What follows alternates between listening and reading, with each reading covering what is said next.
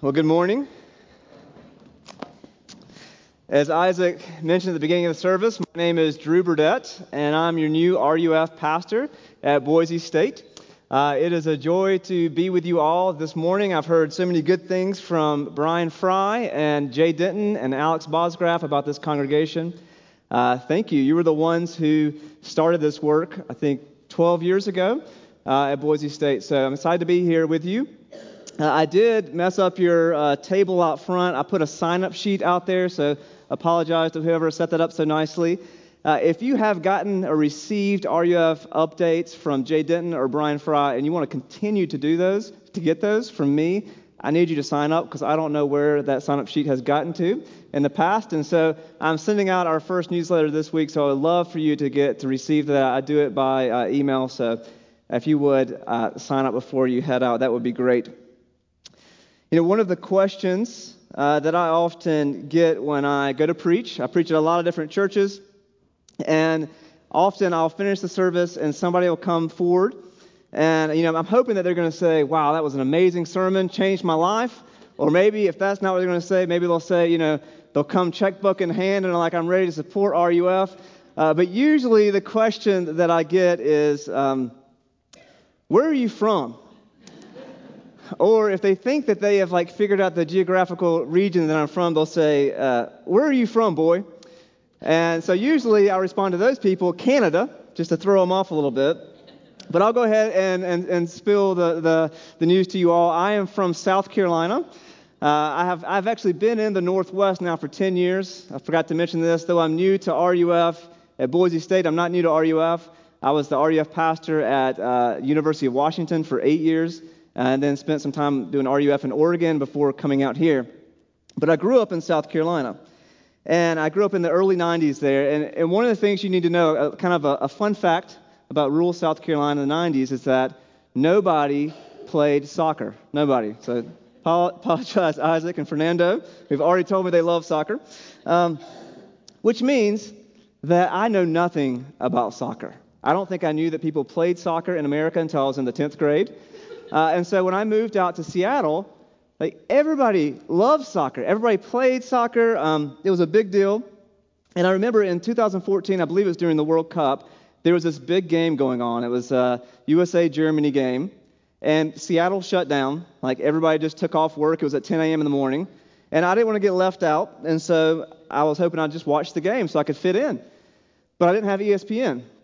And so I started flipping through the channels, hoping that I would find this game on TV somewhere. And I finally found it and felt pretty good about it. It was on Desportes, which is uh, the Spanish ESPN channel.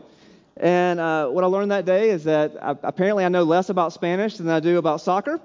And so I was just completely lost um, without a friend there to kind of explain the game and what was going on, or at least a commentator in my own language telling me what was happening. I was just completely lost. And so after 30 minutes of trying to, you know, to watch this game, I, I just turned it off and, uh, and walked away, did something else. You know, sometimes some of the stories that we read in the Bible kind of feel like that. All right, you open up your Bible and you start reading a story and you think, without a friend, a pastor, somebody to explain this to me, or without a commentary, a commentary to kind of tell me exactly what's happening, I am so lost. And the story that we're going to read this morning is in Mark chapter 9. And it's a story of the transfiguration, and it has to be, it easily is one of these stories. It has a lot of, of strange things in it. Jesus is transfigured. I can guarantee you that nobody in this room used that word this week. It's not a word that we commonly use. What does that even mean? And then, not only is there something weird that happens to Jesus, there's also these, these figures from the distant past. Moses and Elijah are going to show up. And even his disciples, Peter, James, and John, they're there, and the text tells us they're terrified. They're clearly confused. Nobody knows what to make of this scene. But thankfully, God shows up in this cloud, and he runs commentary on the scene for us. Now, as I read this passage, listen for what God has to say is going on. This is Mark chapter 9. You'll find it in uh, your order of worship. We're going to read verses 2 through 13. And after six days, Jesus took with him Peter and James and John, and he led them up a high mountain by themselves. And he was transfigured before them. and his clothes became radiant, intensely white, as no one on earth could bleach them. And there appeared to them Elijah with Moses, and they were talking with Jesus. And Peter said to Jesus, Rabbi, it is good that we are here. Let us make three tents, one for you, and one for Moses, and one for Elijah. For he did not know what to say, for they were terrified. And a cloud overshadowed them, and a voice came out of the cloud This is my beloved Son. Listen to him. And suddenly, looking around, they no longer saw anyone with them but Jesus only. And as they were coming down the mountain, he charged them to tell no one what they had seen until the Son of Man had risen from the dead. So they kept the matter to themselves, questioning what this rising from the dead might mean. And they asked him, Why do the scribes say that first Elijah must come? And he said to them, Elijah does come first to restore all things. And how is it written of the Son of Man that he should suffer many things and be treated with contempt? But I tell you that Elijah has come, and they did to him whatever they pleased, as it was written of him. So, what is the transfiguration all about? Did you hear God's commentary of the scene? This is my beloved Son. Listen to him.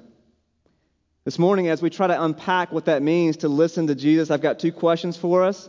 The first question we're going to look at is why, why listen to Jesus? Like, what's so special about him that we should listen to him?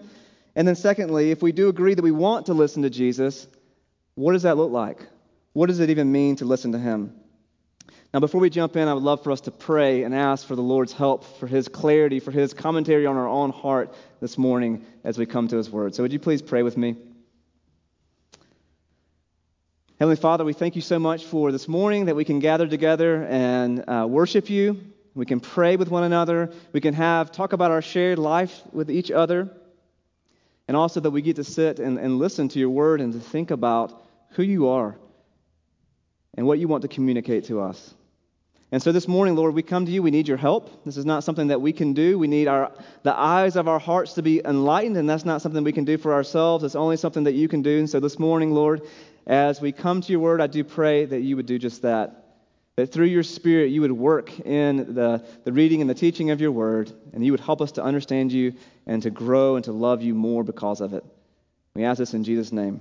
Amen. Okay, so we have our two questions. The first question we want to look at is why listen to Jesus? Um, you know, we live in a time when we have tons of different voices that we listen to anytime and all times. Right? We listen to maybe parents, we listen to teachers, we listen to uh, certain news broadcasts, we have politicians that we listen to, we have certain pastors that we listen to, maybe we listen to our neighbors.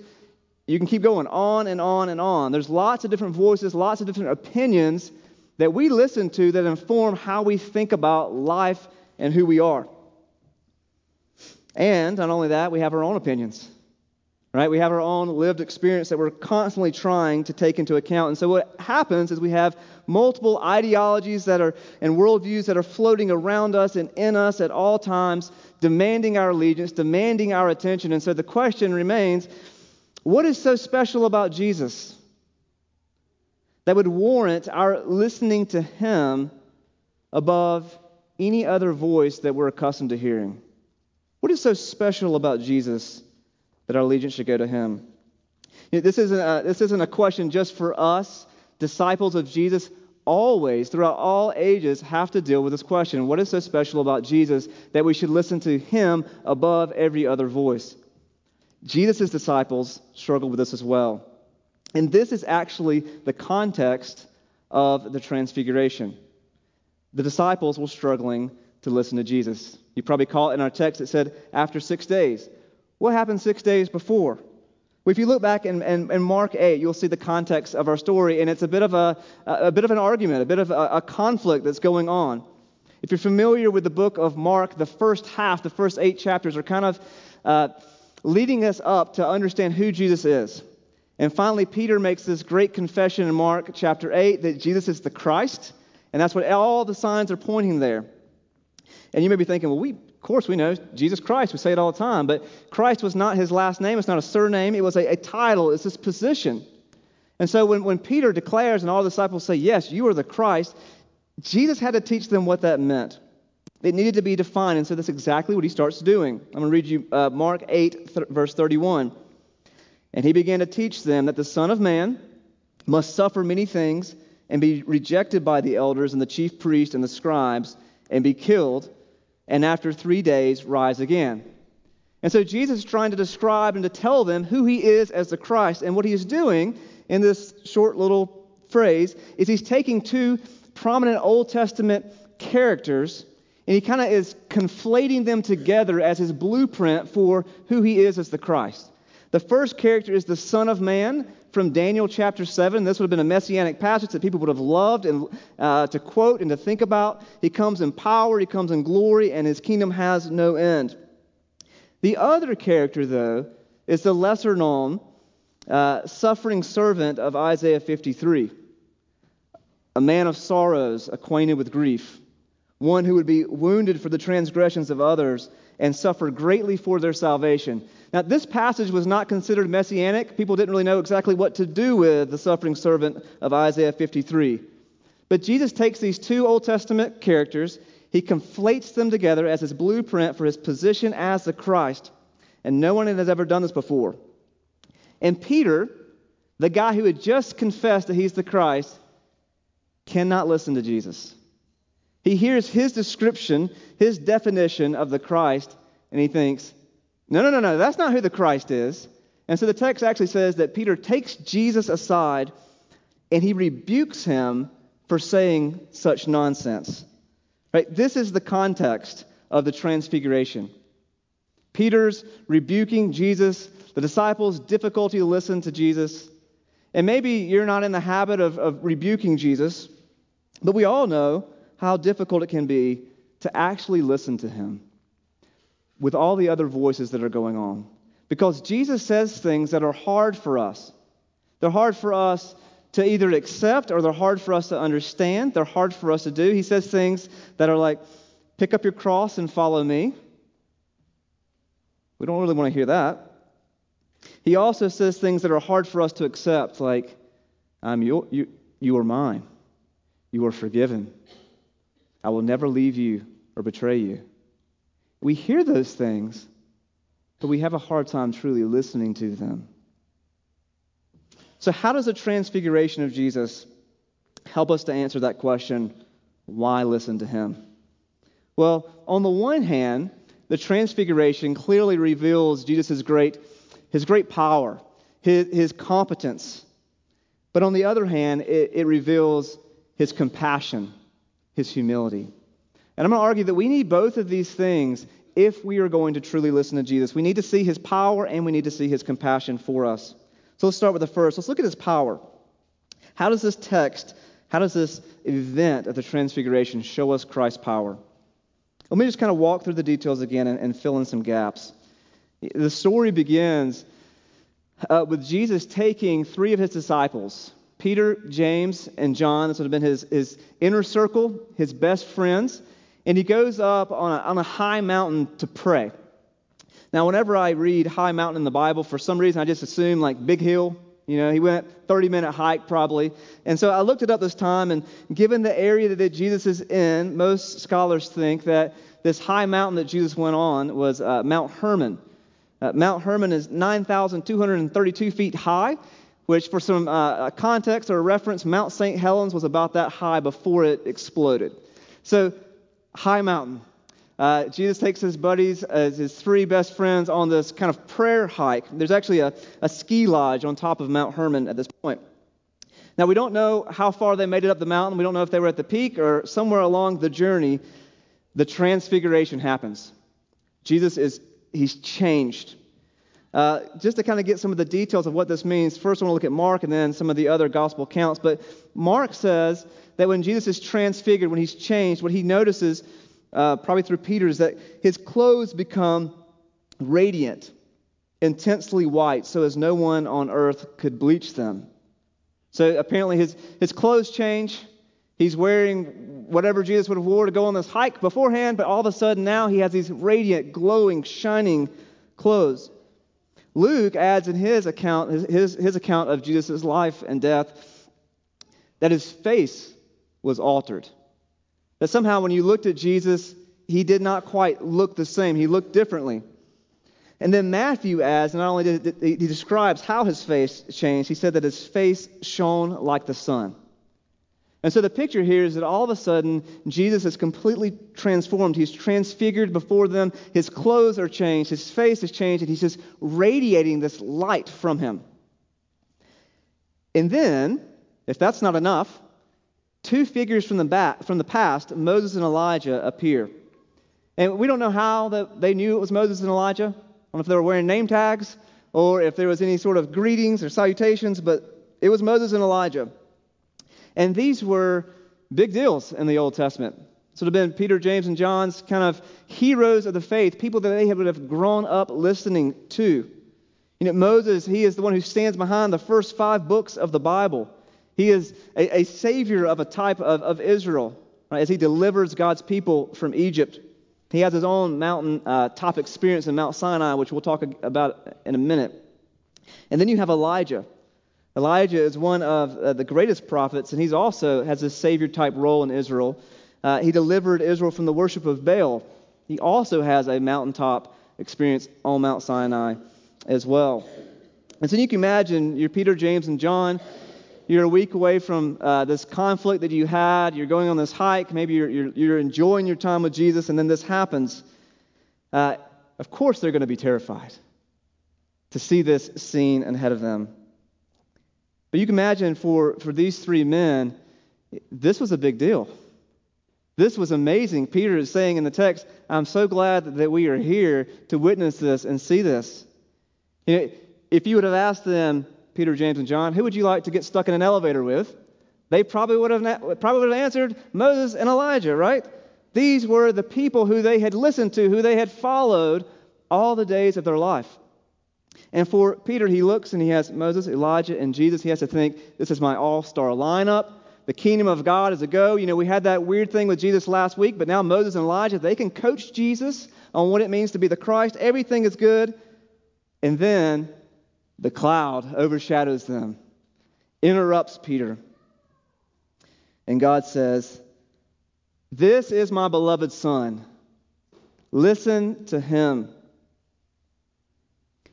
Not Moses, not Elijah, the one with the shining face, Jesus. Listen to him. Now, as you, as you hear the story, you may be thinking, the story sounds familiar. Does it have an Old Testament parallel? And, and it does. In Exodus chapter 34, we can read about a parallel story with, with Moses that has a lot of the same features. Uh, obviously, Moses is there. Uh, there's a high mountain, Mount Sinai. God shows up in a cloud and he speaks. Uh, and then, as Moses comes down off the mountain, his face is shining. He's reflecting the glory of the Lord. And there's a lot of parallels, but there's one glaring difference. And the glaring difference is, is, is timing. When, when Moses' face is, is shining, it is after he had been in the presence of the Lord for a long time. And what we see about this is that Moses' face was not changed. Moses was not transfigured. He was simply reflecting the glory of God as we see the moon reflects the light of the sun. But Jesus, his face was shining like the sun before the cloud showed up and he's the only one who is shining as well. Now, why is that important? It's important for us because it highlights that Jesus was not reflecting the glory of God. Light is radiating out of him like the sun itself. And so, what the Transfiguration reveals is that Jesus is not an ordinary human being like you and me, that we should listen to him. It also, it's not that he's a great human being like Moses and Elijah that we should listen to him. What the Transfiguration is showing us is that Jesus is in a category all by himself, that he is God Almighty in the flesh. And it is that fact that warrants that we should listen to him because there is no one else like him. And this is what Christians have believed for thousands of years. This is one of our core beliefs that, that Jesus is the Christ and that he is God. One of our creeds puts it this way We believe in one Lord Jesus Christ, the only Son of God, begotten from the Father before all ages. He is God from God, light from light, true God from true God, begotten, not made, of the same essence as the Father. And so, what we see in the transfiguration for this tiny little moment is actually Jesus uncloaked. It is Jesus as he truly is God in the flesh, completely competent, completely powerful, completely worthy of our complete trust. And we're going to need that if we're going to listen to him. But the transfiguration also highlights for us not just his power, his competence, but also his compassion. Look at verse 8. We read, And suddenly, looking around, they no longer saw anyone with them but Jesus only. When the cloud and these famous people from past and the, and the radiant clothes had gone away, and the glory of God is kind of veiled again, there's just Jesus standing in front of them. And here's what these three men had to put together they had just heard from the cloud, from God the Father, that Jesus was God's beloved Son, that he was clearly uh, in a category all alone. He was greater than the greatest men they had ever heard of. But they also had to put that together with the fact that Jesus was their friend. He was the, the, the guy who invited them to go hiking and praying that morning. He was the one who had given them nicknames. Right? Peter the Rock, James and John, sons of thunder. He was the one who had prayed with them and who had fed them, who had laughed with them, who had lived with them every day. And though he was not one of them, it was very clear that he was for them. And so the transfiguration, it doesn't just show us Jesus' power, it does that, but it also highlights for us the depths of his compassion. That he is for us and that he wants to be with us.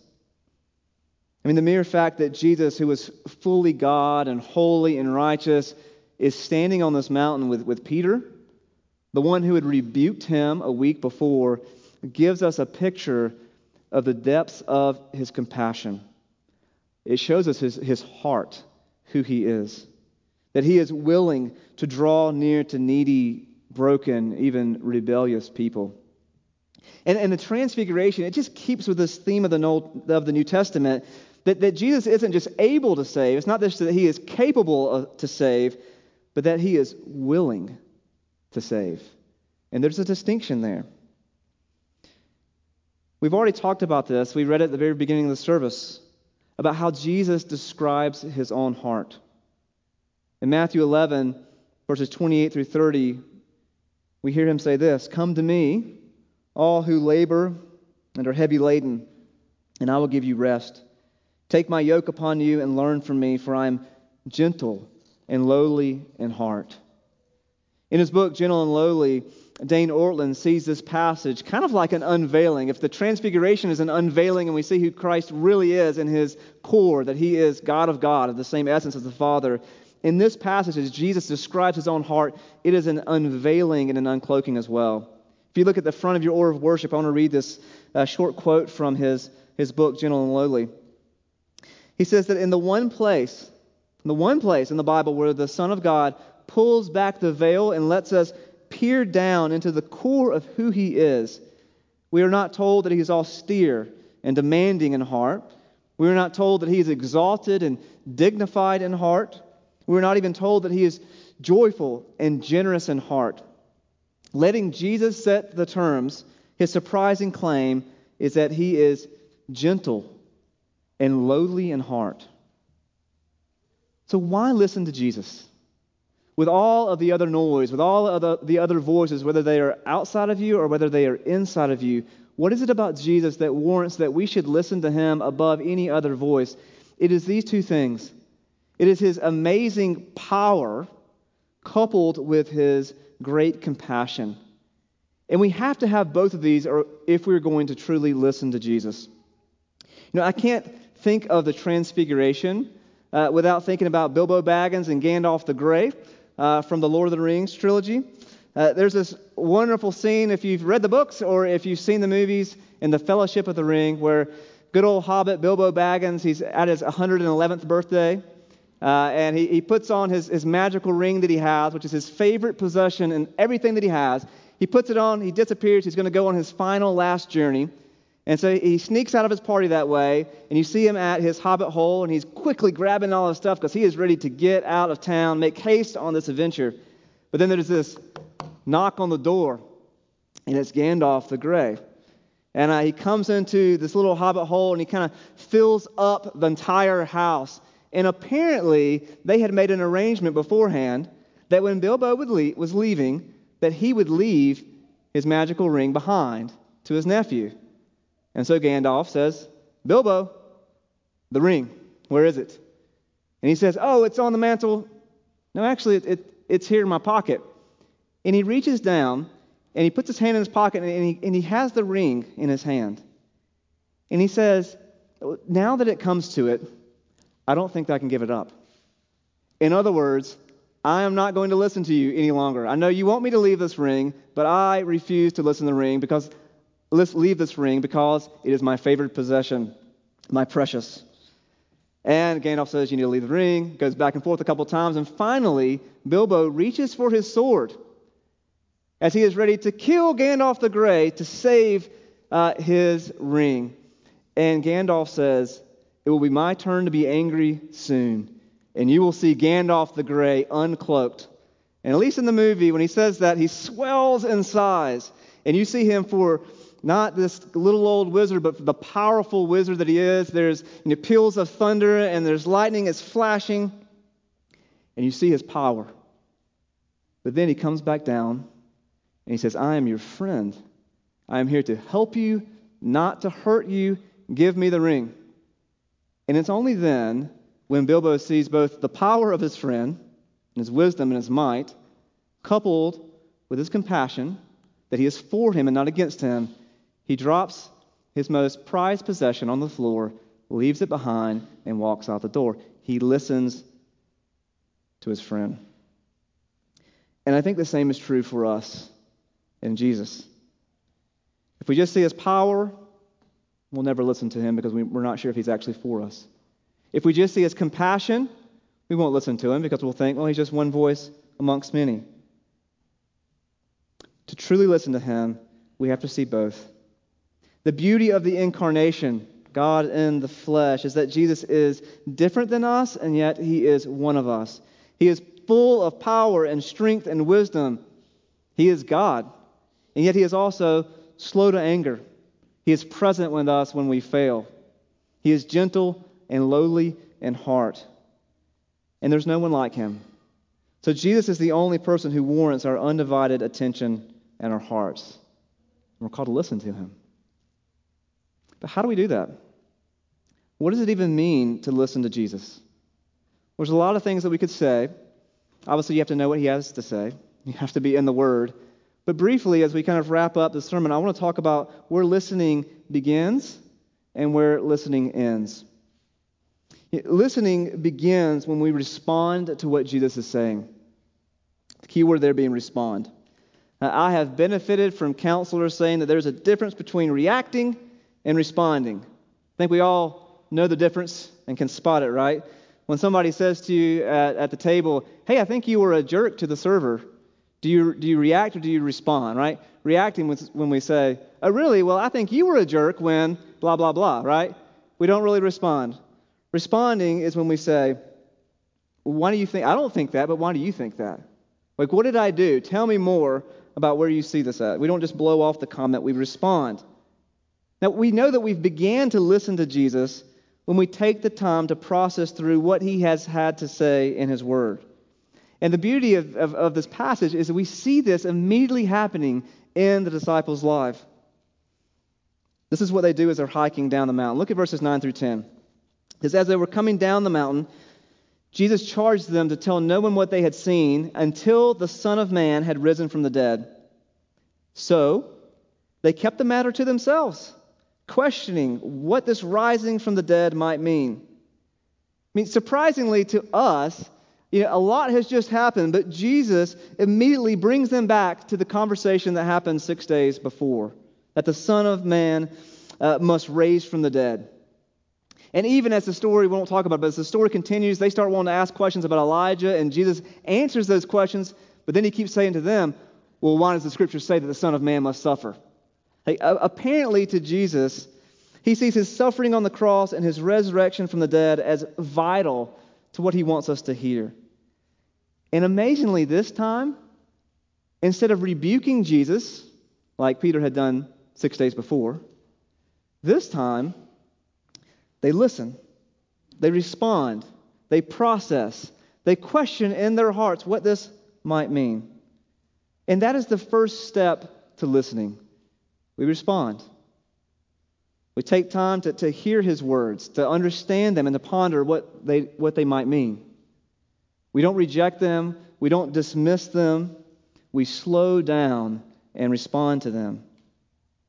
What is it that Christ is wanting you to hear this morning that maybe you have been rejecting, maybe you have been dismissing.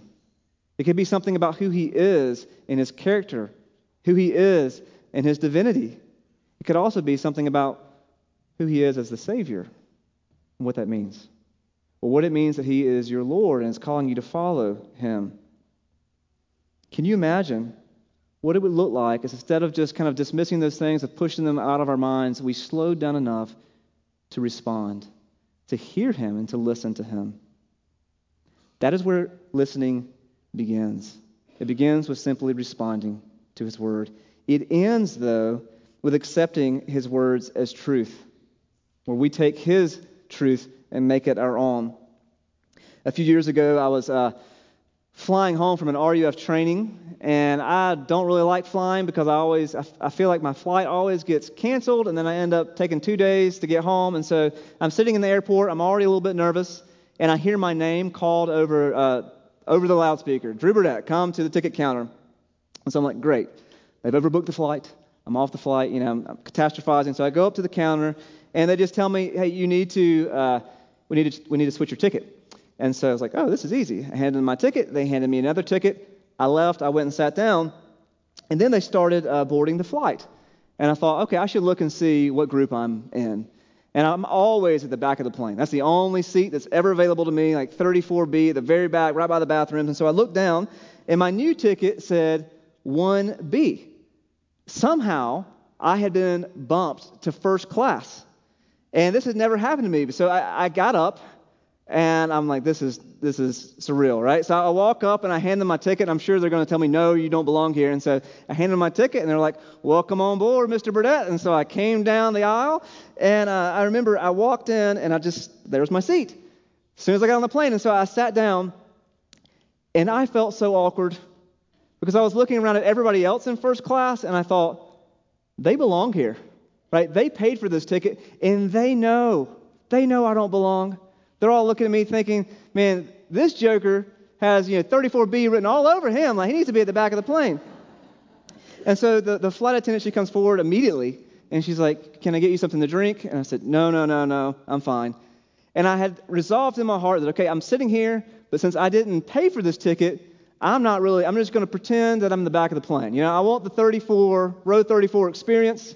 You know, don't bring me anything to drink right now. Like, wait till I fall asleep. If you can, run over my foot and my elbow with that cart.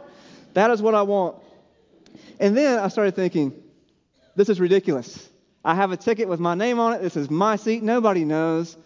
I, and when am I ever going to have this opportunity again?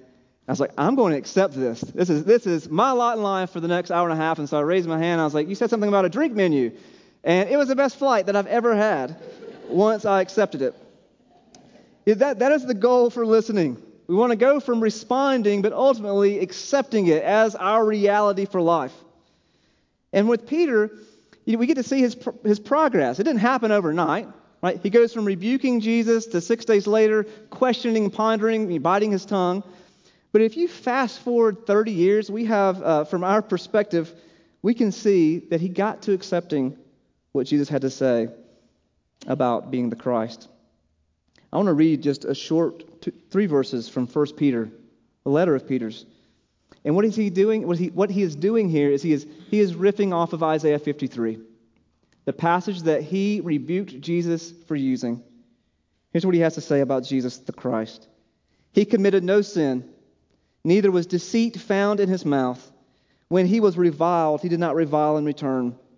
When he suffered, he did not threaten, but he entrusted himself to him who judges justly. He himself bore our sins in his body on the tree, that we might die to sin and live for righteousness. By his wounds you have been healed.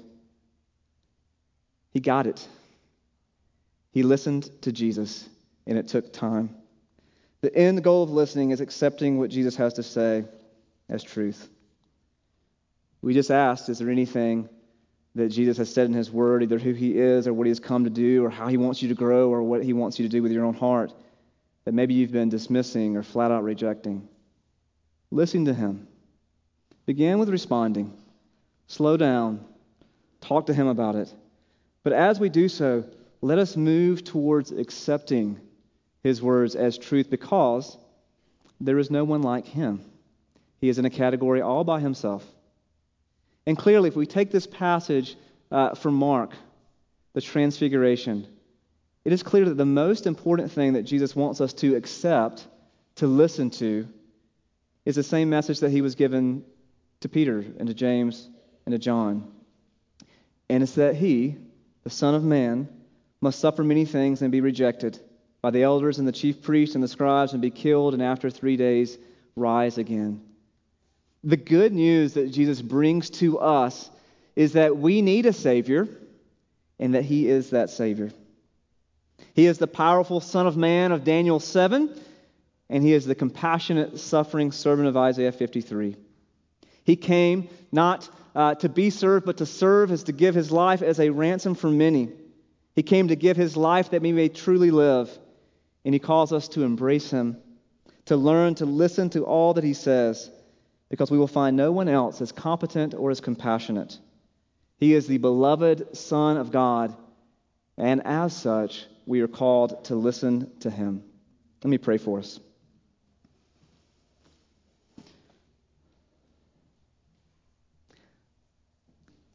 Jesus, as we come to you this morning, we are reminded from this story you are, you were not just one of us. That in that moment of the transfiguration, that when you are uncloaked, that we get to see you just for a glimpse for who you truly are. You're God, the creator, the sustainer, the savior of all things. And so, Lord, as I pray as we as we meditate on that thought, and as we think about you, that we would that we would we would see you as you truly are. That you are not one of us in one sense, because you are greater. And yet also, we would see that you are one of us. That though you are fully God, you are also fully man. And in that, we see your true heart. That you are both able and willing to save. Lord, may that turn our hearts. May that win us, that we would listen to you and give you glory. Lord, we pray for your help in this. In Christ's name, amen.